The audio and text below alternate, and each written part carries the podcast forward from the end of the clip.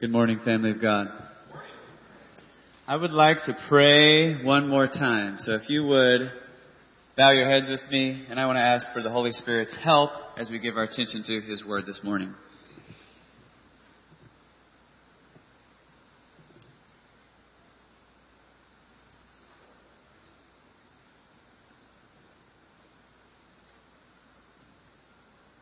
Our Father, we just thank you so much for loving us. We thank you for sending Jesus to save us. We thank you for the Lord's Supper that we just celebrated, reminding us of the cross of Christ and pointing us forward to the marriage supper of the Lamb when we get to feast in your presence in a new creation. We worship you.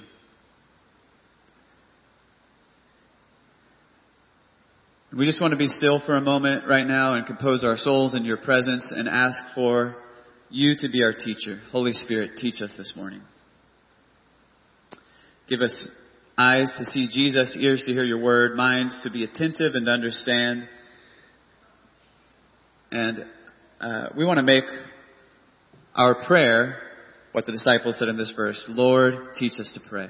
Teach us to pray. I pray that in the next few minutes as we reflect on these scriptures, that you would be forming us to be a people who commune with you very deeply in our daily lives of prayer.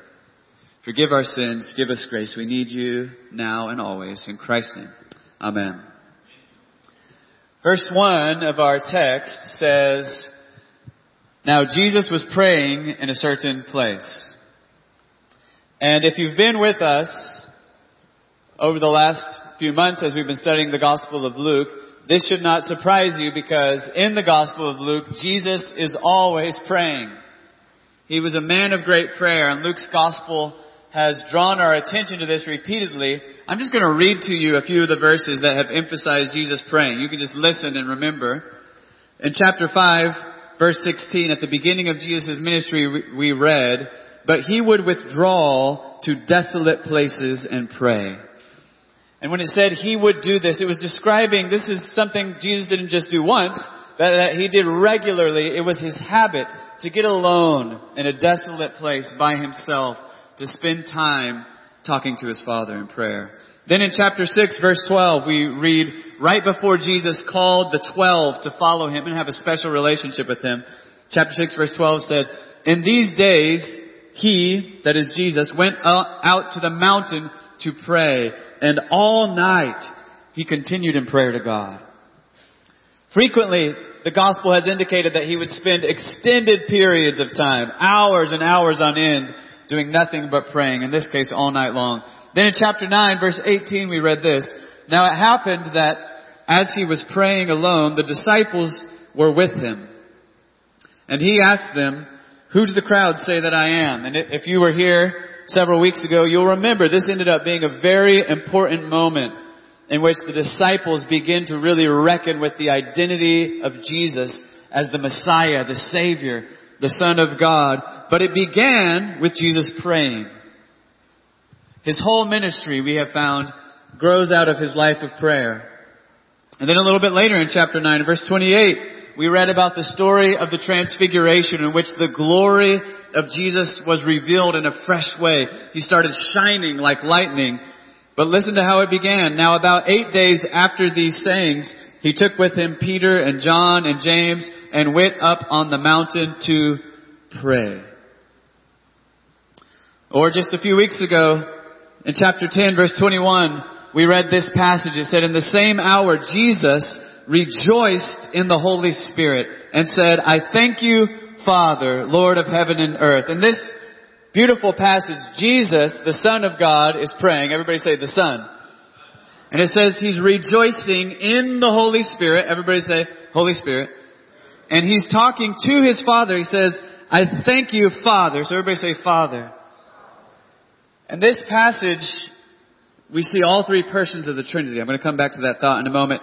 Or we could think about the end of the gospel, Luke chapter 22. I'm not going to read verses 39 through 45, but it's a scene in which Jesus, right before his crucifixion, goes to a garden to pray, and it says it was his custom to come there. He would frequently come to spend extended periods of time in prayer. Now the point I'm just trying to make right now is that Jesus was always praying. He was constantly praying. He was constantly talking to his Father, spending time with his Father. And his ministry was, was continuing to flow out of that. Every time there was a significant move forward in his ministry, we find him praying.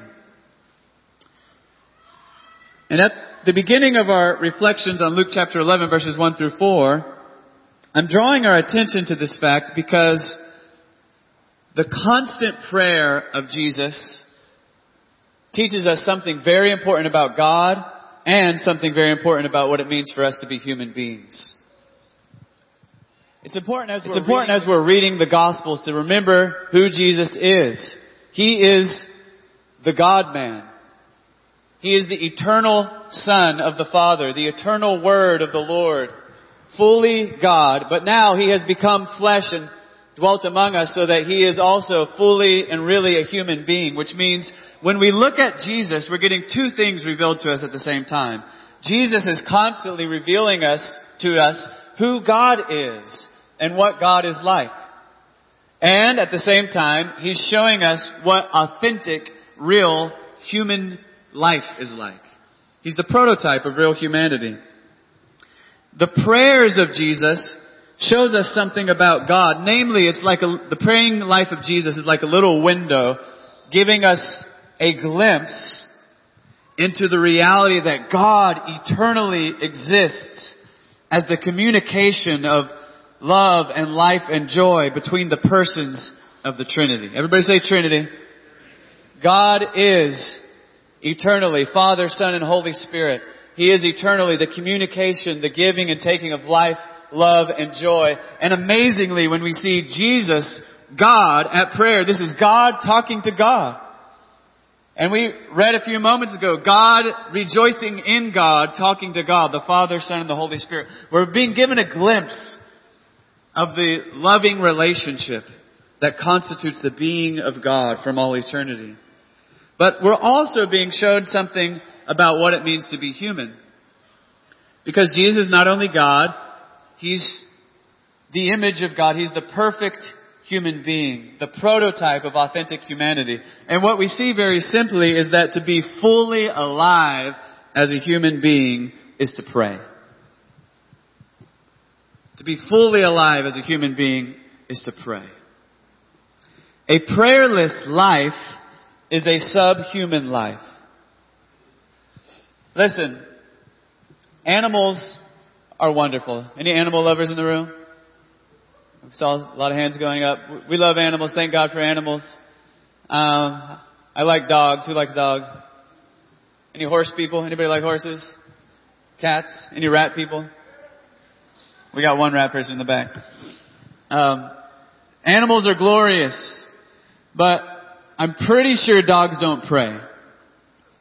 Horses don't pray.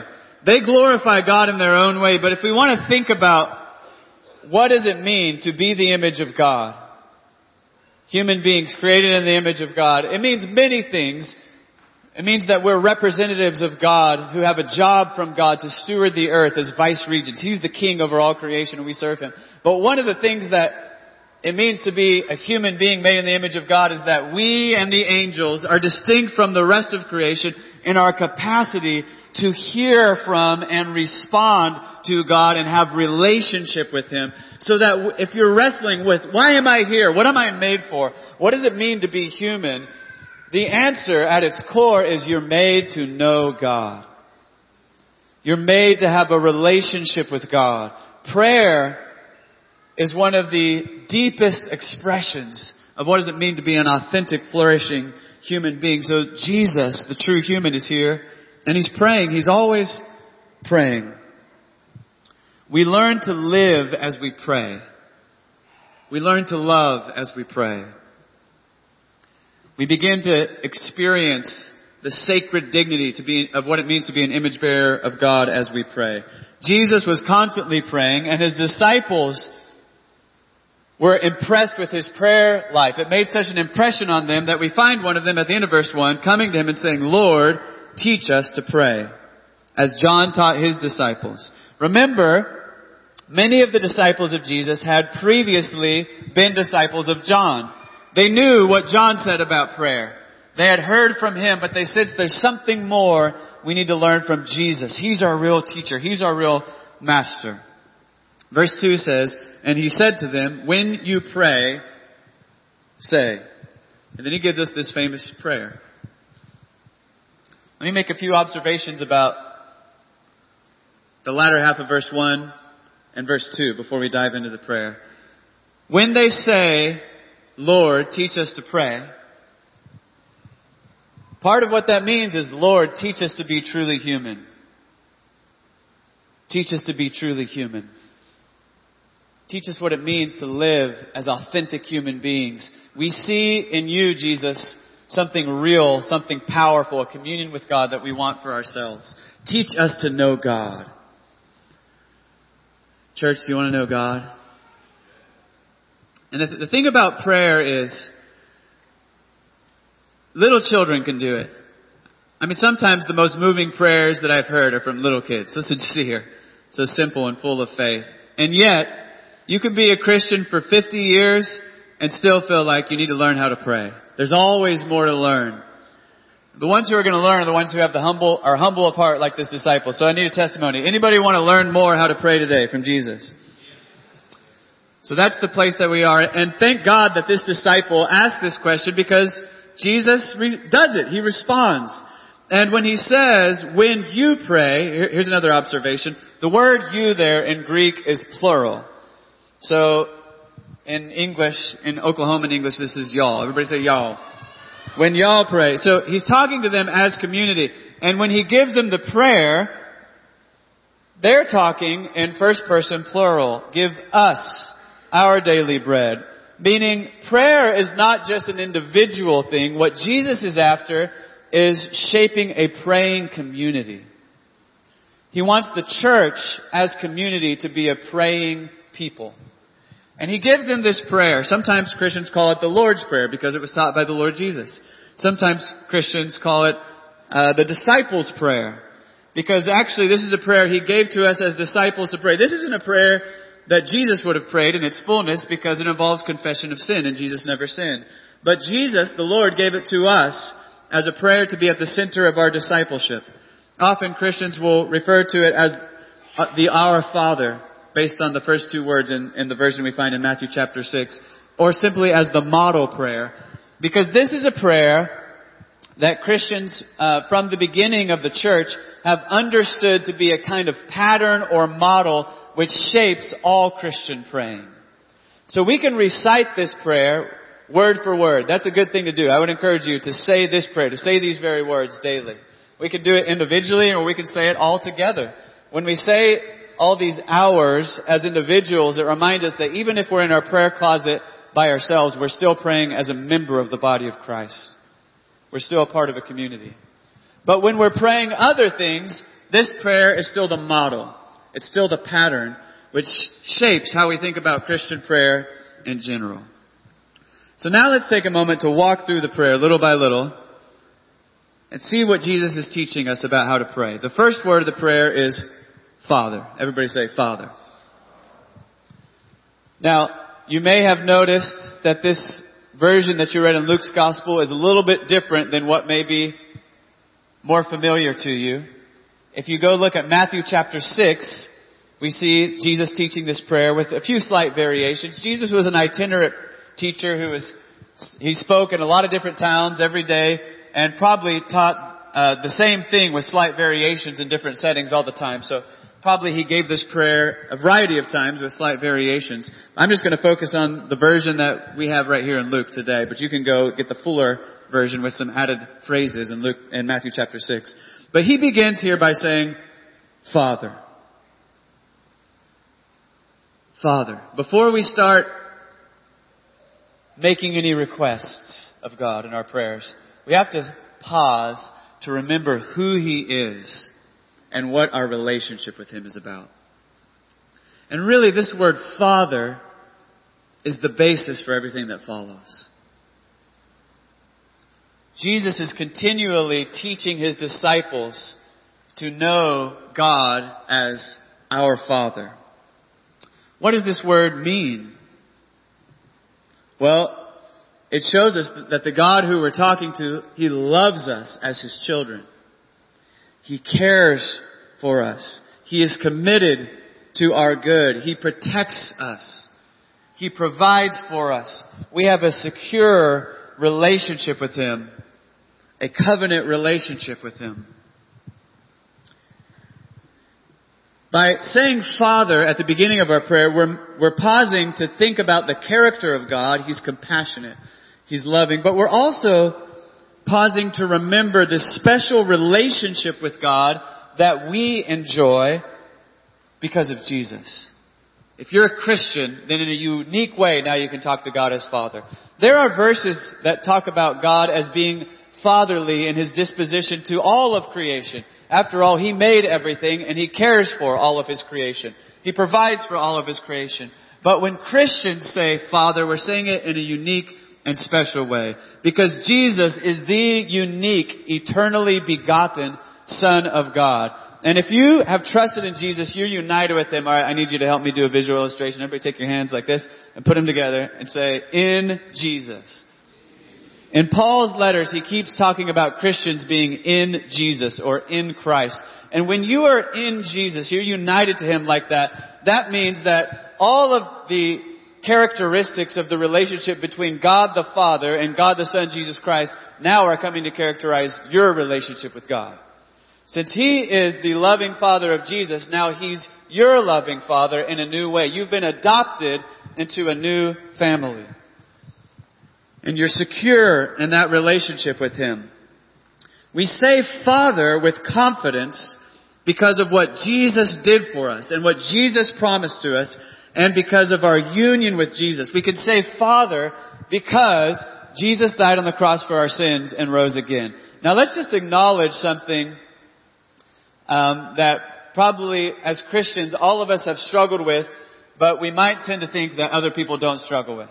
I'm going to make a confession. Sometimes I get on my knees to pray and I start having all sorts of feelings and thoughts along the lines of I'm too much of a sinner to pray. Anybody else want to admit that you've been there? You ever got on your knees and thought, man, God probably hears other people's prayers, but I'm too messed up. He doesn't want to hear me. This word Father is given us by Jesus and by the Holy Spirit, as we'll see in a second, to help us fight back against that feeling. When you pray, it's important to remember your relationship with God is not based on how well you performed recently. It's based on the cross of Jesus Christ. Now let me give you just two verses of scripture that can help you with this. So important. First one is Galatians chapter 4. I'm going to read you a few verses in Galatians chapter 4. I don't, they're not on your screen, so you can follow along in your Bible or you can just listen and jot down the reference to study later this week. But I'm going to start reading in verse 4. Let me tell you what Paul said. He said, But when the right time came, God sent his son, born of a woman, subject to the law. God sent him to buy freedom for us who were slaves to the law, so that he could adopt us as his very own children. And because we are his children, God has sent the spirit of his son into our hearts, prompting us to call out, Abba, Father. Now you are no longer a slave, but God's own child. And since you are His child, God has made you His heir. Now there's so much going on in those verses, Galatians 4, 4 through 7. I don't have time to unpack it all. You can study this week, but let me just summarize a few of the really powerful things uh, Paul is saying here, which can, help, which can help us understand what Jesus is teaching us back in Luke 11. He's saying this, apart from Jesus, we would all be slaves, actually in several different ways. We would be slaves to sin, unable to stop doing wrong things. And because slaves to sin, we would also be slaves to death and the fear of death. Terrified to die and face judgment. And because slaves to sin and to death and to the fear of death, we would also be slaves to the devil. He would have jurisdiction in our lives to manipulate us and cause all kinds of problems. And we uh, would be easily manipulated. And Paul says here, slaves to the law, and again, there's a lot of complicated stuff going on in Galatians, but very simply, Paul has taught the law of God, the commandments of God are good. They're good. They're beautiful. They teach us the way of justice. But the problem is, uh, none of us is capable on our own, in our own strength of keeping the law. So when we run into God's commandments, what they end up doing is accusing us and showing us how messed up we are, but they don't have the power to change our hearts. So he was saying we were slaves to sin, to Satan, to death, and we were ultimately slaves to the law because when we heard it, we just kept, we were under condemnation and it couldn't change our hearts. But now, Jesus has done something for us that we could never do for ourselves and that e- even the law, the commandments of God couldn't do for us because Jesus lived a perfect, sinless life and then died on the cross in our place, taking the punishment you deserve and I deserve, and then rose victoriously from the grave, conquering sin and Satan and death. Isn't Jesus, Jesus awesome, church family? And what Paul says is, now, if you trust in Jesus, you are in Christ, you're in Him, which means you are no longer a slave. So everybody say, not a slave. You're not a slave to any of those things. He mentions the law here, but elsewhere he's going to talk about all the other stuff. You're not a slave to sin. You're not a slave to Satan. You're not a slave to death or the fear of death. And you're certainly not a slave to the law. Now you're free. You're an adopted child of God. You're a son of God or a daughter of God in Christ. And part of what that means is you've got a new status, a new identity. God loves you as your father. Part of what it means is God has sent the Holy Spirit to live inside of you. And what the Holy Spirit is doing inside of you is crying out, Father, Abba, Father. In other words, He's working in your heart and your spirit to teach you that God loves you and through Christ your relationship with God is secure by grace. Which means when you get on your knees to pray and you start thinking, I'm too much of a sinner. I'm too broken. I've got to get my life right before God will hear me. God loves other people, but He couldn't really love me. He must be angry with me. I feel like He's distant. All those thoughts start coming in your head. They didn't come from God. They could come from our own messed up psychology, but also um, the devil's very interested in keeping us thinking that way. Pop quiz: Do you think the devil wants you to pray? Especially, do you think he wants you to pray believing that God loves you and hears your prayers by grace? Definitely not. So the devil is working hard to keep you stuck in that place, but the Holy Spirit is saying, don't listen to the devil, listen to the gospel. Don't listen to the devil, listen to the gospel. You are daughter of God. You are son of God by grace. God is your father, not because you earned it, but because Jesus earned it. One more scripture. In chapter 15 of Luke, four chapters to the right, Jesus is going to tell a very famous and powerful parable, which we often refer to as the parable of the prodigal son. It's actually a parable of two prodigal sons who both rebel against their father in different ways. They both have different ways of not being at home in their father's house. But one of them famously runs off and takes his father's wealth and squanders it selfishly and then ends up desperate and destitute and uh, taking care of pigs and then has the thought, if I go back to my father's house, I know I don't deserve to be his son anymore, but maybe he'll let me be like one of the hired servants. And if I beg, maybe he'll let me back. You remember in this story, church? And I want to read you just a part of the story. Jesus tells this story to teach us about the nature of the kingdom of God and the nature of the love of our Father for His children. I just want to read you a few verses about when that rebellious son comes home. This is a son, again, who has dishonored, disrespected his fathers, living a foolish, sinful, rebellious life. Picking up in Luke 15 verse 20, we read this. And he arose and came to his father. But while he was still a long way off, his father saw him and felt compassion. We could pause right there. Christian, your, your father always sees you and he always has compassion for you. And I love this part of the story. It says, and ran and embraced him and kissed him. Listen, men, like the father in this story, in that ancient culture didn't run. If you're a respectable, successful older man, you don't run. You have people to run for you. You send servants to do your running for you. But this guy does not care. He sees his rebellious son returning in the distance and he takes off running. I want you to picture that. If you leave here today with that picture in your mind, one of my prayers for this week will be accomplished. I'll tell you why in a minute. Can you picture the father running He's running to the son. The son is looking bad. We know he's in rags. He runs to him. He embraces him. He hugs him. And the son, in verse 21, starts a confession speech. This is how the, the beginning of some of our prayers start. When we're feeling like failures. We start saying things like, Father, I have sinned against heaven and before you. I am no longer worthy to be called your son. He's been rehearsing in his mind how he's going to grovel when he comes back. Because he knows how sinful he is. He knows he doesn't deserve to be accepted by his father. But I love the fact that the father interrupts him and really is not interested in his groveling at all. It's amazing the grace of his father. He, can, he can't finish his speech. Listen to what happens. It says, but the father said to his servants, bring quickly the best robe and put it on him and put a ring on his hand and shoes on his feet and bring the fattened calf and kill it and let us eat and celebrate. For this my son was dead and is alive again. He was lost and is found and they began to celebrate. That Jesus is saying this is what God is like. When really rebellious, sinful people who have dishonored the Lord in a serious way come back to Him while they're still a far way off, the Father, God the Father runs to them and embraces them. And when we start our groveling confession speeches, God, I know I don't deserve to pray for you. It's like he barely even hears it. He says, he's calling on the angels. Let's have a party. Let's celebrate. He came to pray today. That's a powerful parable. That's from the lips of Jesus, four chapters after he teaches the disciples this prayer. What does he mean by Father? That's what he means by Father.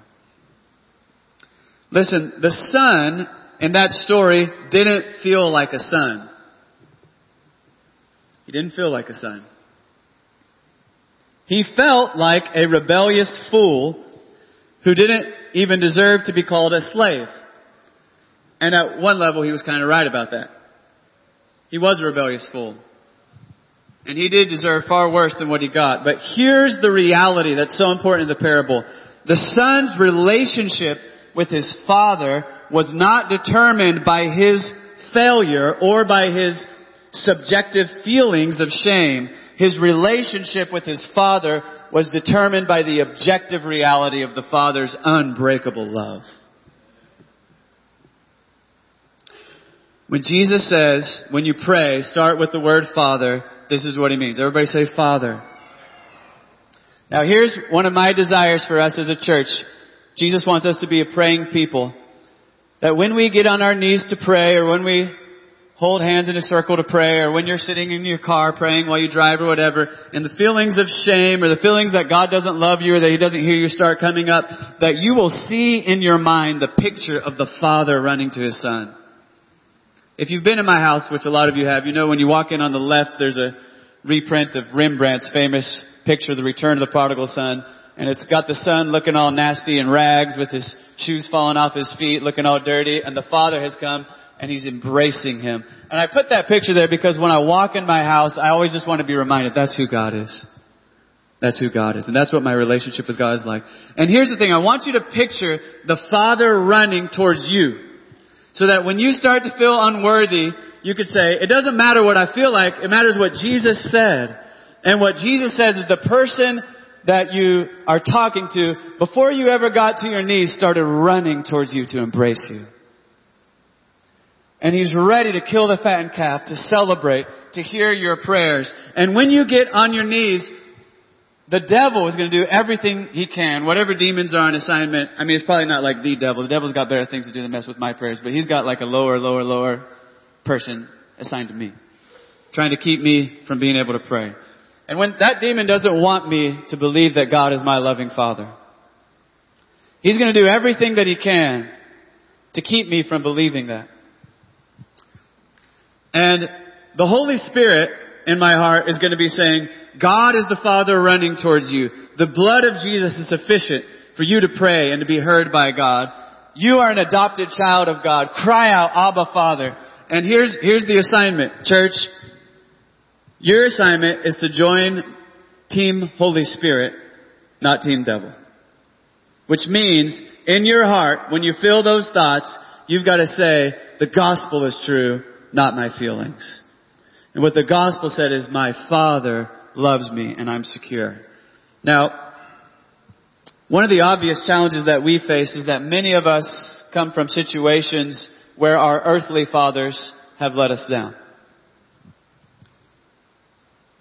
You, many of you here, have wounds from being badly treated by your father. A father who abandoned you, a father who abused you. And it can be very difficult for us at just at the level of human psychology to disentangle that. And if you have that kind of a background and you start trying to relate to God, you might, may find that it's even extra difficult to think about God's love for you because you're projecting, I mean, we project our own trauma on God, don't we? We do that. And we start imagining that the Father is never going to be pleased with us or satisfied with us, just like our fathers are father figures, or, or at least uh, we perceived it that way. If you were blessed to grow up in a godly home with a godly father, as I was, that's an amazing blessing. That, that puts you far ahead. But here's what I want to say to you, friends. Even the best father, human father in the history of the world is like a really faint echo or imitation of the fatherly love of God. And if you struggle with this because of earthly fathers, your heavenly father is so patient with you. He understands that and he's gracious. But what he's trying to say is, if you can imagine the best earthly dad imaginable, that would have been just like a faint, faint echo. In me, you could find love and protection and security like nowhere else. So the first word is the most important word, which is why I took half the sermon talking about it. Everybody say Father. And then Jesus keeps moving, and let's talk for a few moments about these next five little phrases. Some scholars will say there's two declarations followed by three petitions, although I think these are actually five petitions, but you can buy me coffee and talk about that if you want to get into the nuts and bolts. First thing Jesus says, there's five things, you can write them down. The first thing is, hallowed be your name. Let's say that phrase. Everybody say, hallowed be your name. It's a second person imperative. It's, it's saying to God, cause your name to be honored as holy. That's what it means. That's what it means. The name of God is that which signifies God. It's God's reputation. So it's effectively saying, God, help everybody everywhere to see how holy you are and to honor you as holy. Now what is God's holiness? There's a lot of ways we can define it. The scripture uses many different images to express God's holiness to us. But I'm just going to define it by this, like this for today. God's holiness is His absolutely unique, transcendent, and infinite goodness. Unique. There's no one like God. There's no one like God. He's unique. He's transcendent, which means He's beyond every limitation. He's infinite. But it's His unique and infinite goodness. Everybody say goodness. I say this because sometimes I think when we hear the word holy, um, we, we pick up on the idea that sinners um, in, the, in the presence of holiness have a problem, and that's true. What perfect goodness does when it encounters evil is to overcome it, to overthrow it, to devour it. God is a refining fire. That's true. But if that's all that we think of when we think about God's holiness, we're missing so much of what the Bible says about it. For the last few weeks, I've had several different occasions to meditate on Nehemiah chapter 8. And in Nehemiah chapter 8, the people of Israel, having just returned from exile, returned to Judah, are, have come together and they've heard the law of the Lord read and they start mourning and grieving for their sins.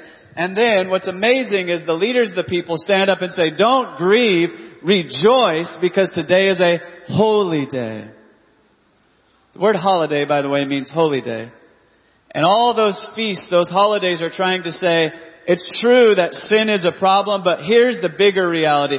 God's goodness not only means His justice that He's going to overthrow evil, God's goodness means that God is gracious to sinners. Means God is generous. Means God is kind. So when we talk about God's holiness, we're talking about absolutely pure and unique, perfect goodness. So the prayer here is basically saying, help us God to see how good you are. To taste your sweetness. And then to respond by honoring your goodness with our words and our attitudes and our actions. This can be a personal prayer. God, sometimes I struggle to see your goodness. I don't want to fall into sin. I don't want to go after lesser things. Help me to see your goodness. This can be a prayer for your children. Our kids need prayer, don't they? It's a blessing to be a kid with praying parents. Sometimes our prayers might be focused on their physical health or maybe some behaviors that they're doing that we're concerned about.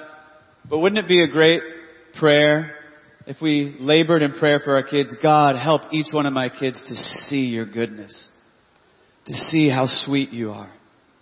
So that they'll want to honor your goodness with their words and actions. This can be a missional prayer. This is about all the nations coming to worship God and honor Him.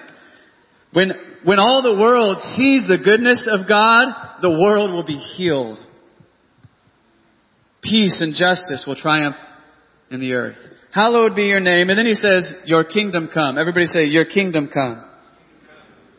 This is like saying, God, let your power break into the world through Jesus and the Holy Spirit to drive out evil and set things right.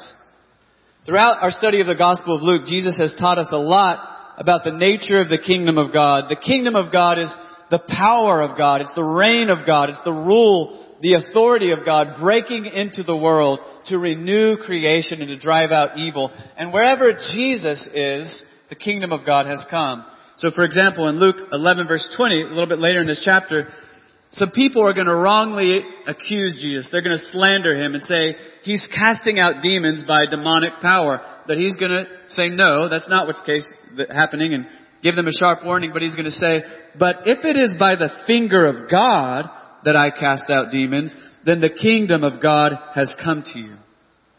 What does that mean? Wherever the presence of Jesus is, bodily or through the ministry of the Holy Spirit, there is the kingdom of God. And the coming of the kingdom of God means the coming of the power of God to drive out evil and set things right.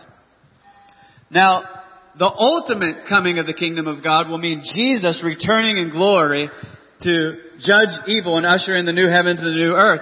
So at one level, this line, your kingdom come means Jesus, come back quickly. Aren't you looking forward to the day when Jesus sets the whole world right? As Christians, we need to learn how to pray like that. But also, your kingdom come can be a prayer about smaller inbreakings of the kingdom of God. God, I see this evil in my neighborhood. I see this brokenness in my family. We're encountering this attack from the enemy in our church. God, send your spirit with power to drive out the evil and to set things right. Hallowed be your name, Jesus teaches us to pray. Your kingdom come. And then he says, give us each day our daily bread. Everybody say daily bread. It means very simply provide for us everything that we need. Give us what we need to live. At our community group this last week on Thursday, we were reflecting on the fact that if we're honest as Christians, several of us in the group said, we want to trust God to provide for us, but we would prefer for Him to give us our annual bread. Like, give me this year my yearly bread. On January 1st, give me everything I'm going to need for the next 12 months. Can anybody relate to that? Or at least, how about weekly bread? Weekly bread would be a step up, right? Get, but he says, give us this day our daily bread. This phrase is, of course, evoking the story of God providing manna for the children of Israel in the wilderness, and He just gave them enough for one day. And if they thought, you know what, who knows what's going to happen tomorrow, I'm going to gather up a week's worth of manna then the next morning, that stuff would be nasty. There would be maggots and it. Would be gross. Because they were trusting what God provided instead of pr- trusting God. Except for there was one exception. The day before the Sabbath, they were supposed to gather for two days and it would stay good and not go bad. Through this little miracle of manna, Jesus was teaching his people, I don't want you to trust my gifts, I want you to trust me. Listen, some of us when we're secretly talking to God and we're not trying to sound really holy in our public church prayers, might do things like pray, God give me $10 million. I won't ask you to raise your hand on that. That is not daily bread. That's not annual bread. That's some larger unit of time. It depends on your spending patterns. And listen, it may be the case that God is going to bless some of you with significant wealth. And if if he does, that wealth is a tool that you can use to bless people. But 1 Timothy 6 warns us that if God gives us that particular blessing and stewardship, it comes with certain temptations. And the big temptation here is now I'm going to trust the wealth instead of trusting God. And I'm, I'm really thankful for some resource partners that partner with many of the ministries we do. We couldn't do what we do at the medical clinic or with St. Paul's Community School or with the church if it wasn't for people that God had blessed with resources because He was entrusting them to steward them for His kingdom. Personally, knowing my own weakness, I'm kind of glad that I've had to pray for daily bread and mean it kind of literally a lot of times in my life. You guys have been taking good care of us. I'm praying for monthly bread these days. I mean, I'm praying for daily bread and getting monthly bread. Thank you for that. Appreciate it. Um, but there's been times where it was like, no daily bread. And one of the things that that teaches you is, if God only gives me for today, and then I gotta pray again tomorrow, He shows up every day. He showed up yesterday. Anybody want to testify God showed up yesterday in your life? What about the day before that? What about the day before that? Jesus is saying, learn to trust the Father every day. You don't need an abundance of resources. And if He gives it to you, watch out for the temptation of trusting them instead of trusting your Father. Give us each day our daily bread. Give, bring, bring to God your needs, Jesus is saying. Then He says, and forgive us our sins as we ourselves forgive everyone who is indebted to us. Everybody say, forgive us. This part of the prayer reminds us that we need forgiveness more than we need bread. You and I were made to know God. We were made to enjoy a relationship with God. And He loves us. He wants us to enjoy that relationship with Him. It's on His heart. The only thing that can possibly hinder it is our sin. So Jesus says, teaches us to pray, forgive us our sins. And he words this, he adds that second line. For we ourselves forgive everyone who is indebted to us. He words this prayer in such a way that it would be really reckless to pray it if you're holding a grudge against somebody that you're unwilling to forgive. I mean, think about that for a second. There's somebody who's hurt you and they've really hurt you and you're holding a grudge and you think I can forgive everybody else but not this person. I got, I gotta hold on to my anger towards this person. And then you come to God and say, God forgive me just like I forgive everyone who's wronged me. That sound like a good idea? Je- Jesus words the prayer in this way to teach us that forgiveness is a crucial, essential part of our spiritual lives.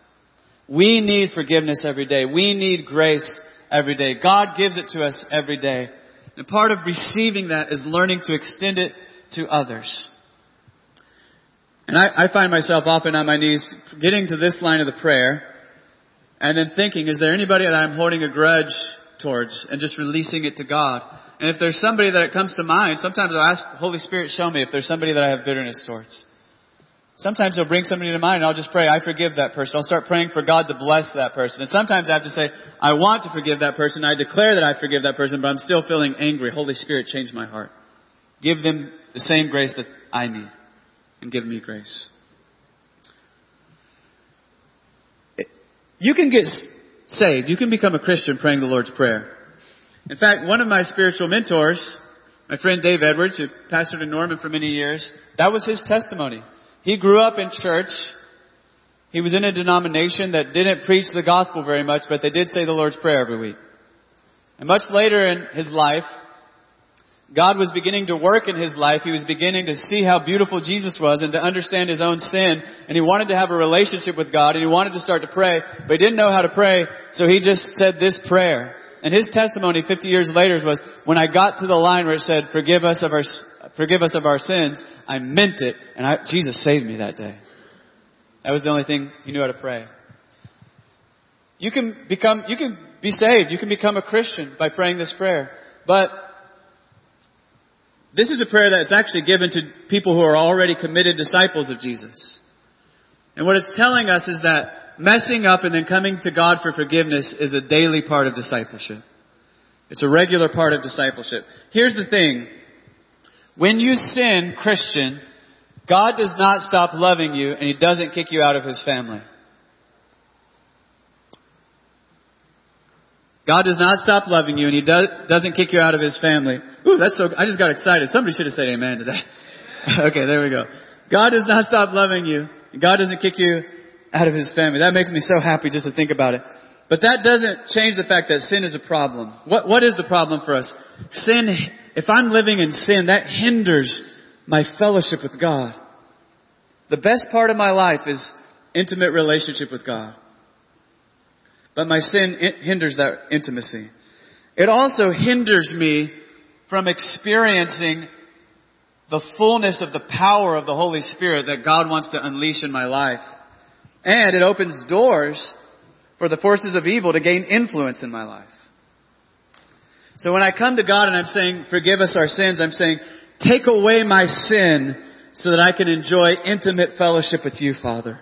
Take away my sin so I can experience the fullness of the power of the Holy Spirit that you want to unleash in my life. And take away my sin so the spiritual forces of evil have no space to gain influence in my life and in my family. Forgive us of our sins. As we forgive our debtors, interesting that Jesus used the word debtor there, by the way. In Luke chapter 6, he said to his disciples, lend, expecting nothing in return. I think he uses this word debtor here to indicate to us that our grace, the grace that should flow out of us as the people of the gospel extends to forgiveness and to a practice of radical generosity towards other people. Finally, he says, lead us not into temptation. Alright, this, this one is simple. Church family, have you found that the world is filled with many temptations? Have you found that you are strong enough to battle those temptations? No. no. Not in our own strength. So the prayer ends basically by saying, God, I'm too weak to resist the temptations I encounter in life. I can't even resist the little ones in my own strength, but I know life brings big ones. So God, I cannot finish my life trusting and walking with you apart from your enabling grace. Today and every day of my life, give me strength, give me grace, keep away the temptations, keep me close to you. I don't want to sin against you. I don't want to dishonor you, God. Spiritually immature baby Christians tend to feel very confident in their own willpower. Spiritually mature saints tend to be deeply conscious of their own weakness and their own daily dependence upon God's grace. Alright, let's step back. We walked through the prayer. I want to finish today with a few thoughts. Let's just return to this reality. This prayer that Jesus taught his disciples is only made possible by what Jesus did for us through his cross and resurrection. Everything about this prayer, our capacity to see the goodness of God, the, the power of the kingdom to come liberate us from spiritual forces of evil, the covenant relationship with God we enjoy, so that we constantly experience His forgiveness and His physical and spiritual help. All of that was made possible by what Jesus did in dying on the cross for our sins and rising again. And when we put our faith in Jesus and we're baptized into the name of the Father, Son, and Holy Spirit, we're united with Christ so that this relationship is secure. The devil doesn't want us to believe that because if we believe that, we'll pray big prayers of faith based on what Jesus did, and God will answer our prayers. The devil does not want that. So the devil is very interested, the demonic forces in our lives are very interested in partnering up with our own psychological fixations, our own fill of shame and whatever else we got going on in our life to make us feel like God doesn't want to hear our prayers. But Jesus is saying, you can pray because of what He has done and because God is your Father. So when you get on your knees this week to pray, what are you going to picture, church? I'm going to assume that all that mumbling was you saying the Father running towards you. Picture the Father running towards you. You're not going to want to believe that's what's happening, but the Holy Spirit inside of you is going to be crying, Abba Father. And don't you dare think that it's humble to join Team Devil and think, oh, I've got to grovel for a while before God hears me. If that was true, then every answered prayer would be the result of your righteousness. But the truth is, your answered prayers, when God answers your prayer, is the result of the righteousness of Jesus Christ the Lord. So even if you're coming to the Lord feeling a total spiritual wreck, the Father is running towards you. The Spirit is crying out, Abba, Father. And Jesus is teaching you when you pray, say, Father. And everything else flows from that place of security. Here's what I want to do. We'll end by praying the prayer together. And then, after we pray this prayer, the worship team can come lead us in one more song to worship our God. But I want to invite you just to bow your heads for a moment. I'm actually going to invite you to stand up while you're bowing your heads. And if you'd be willing, put your hands in a posture of receiving as we usually do at this point in the service. Just open before the Lord. And all I'm going to do is read the prayer and pause after each line. And as we pause, give you a moment to pray in your heart to God according to this pattern that Jesus has taught us. Father,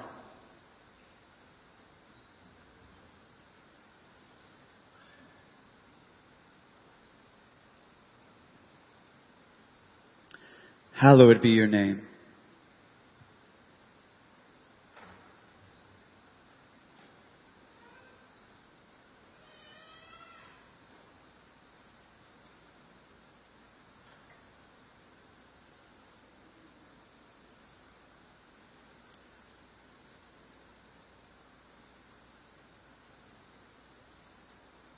Your kingdom come.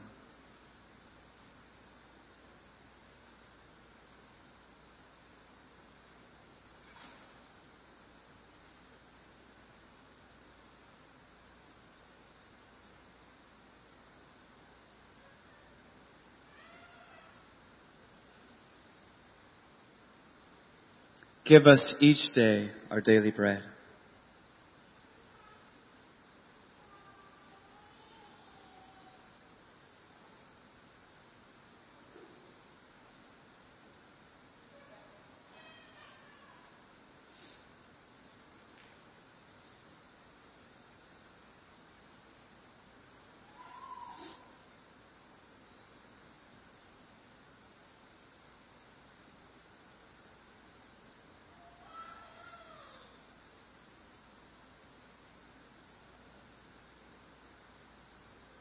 And forgive us our sins as we ourselves forgive everyone who is indebted to us.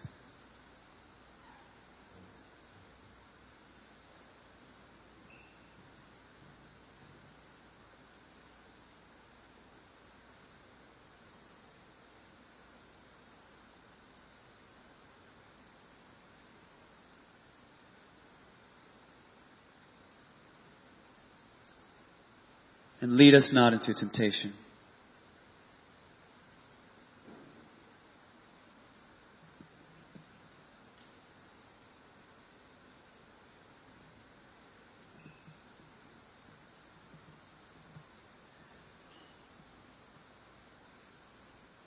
Our God, we thank you for your presence here with us today, for what you've done in this place and what you've done with Children's Church and with Spanish speaking folks gathered in the chapel. We thank you for your unfailing love. And I pray that the word that we've heard today would continue to rest in our hearts, that it would germinate and grow deep roots in us, and over time would bear the fruit of praying lives. Would you make us a praying people who deeply know you as our Father? Who have learned from Jesus to be authentically human by living in constant communion with you. It's in Christ's precious name that we pray. Amen.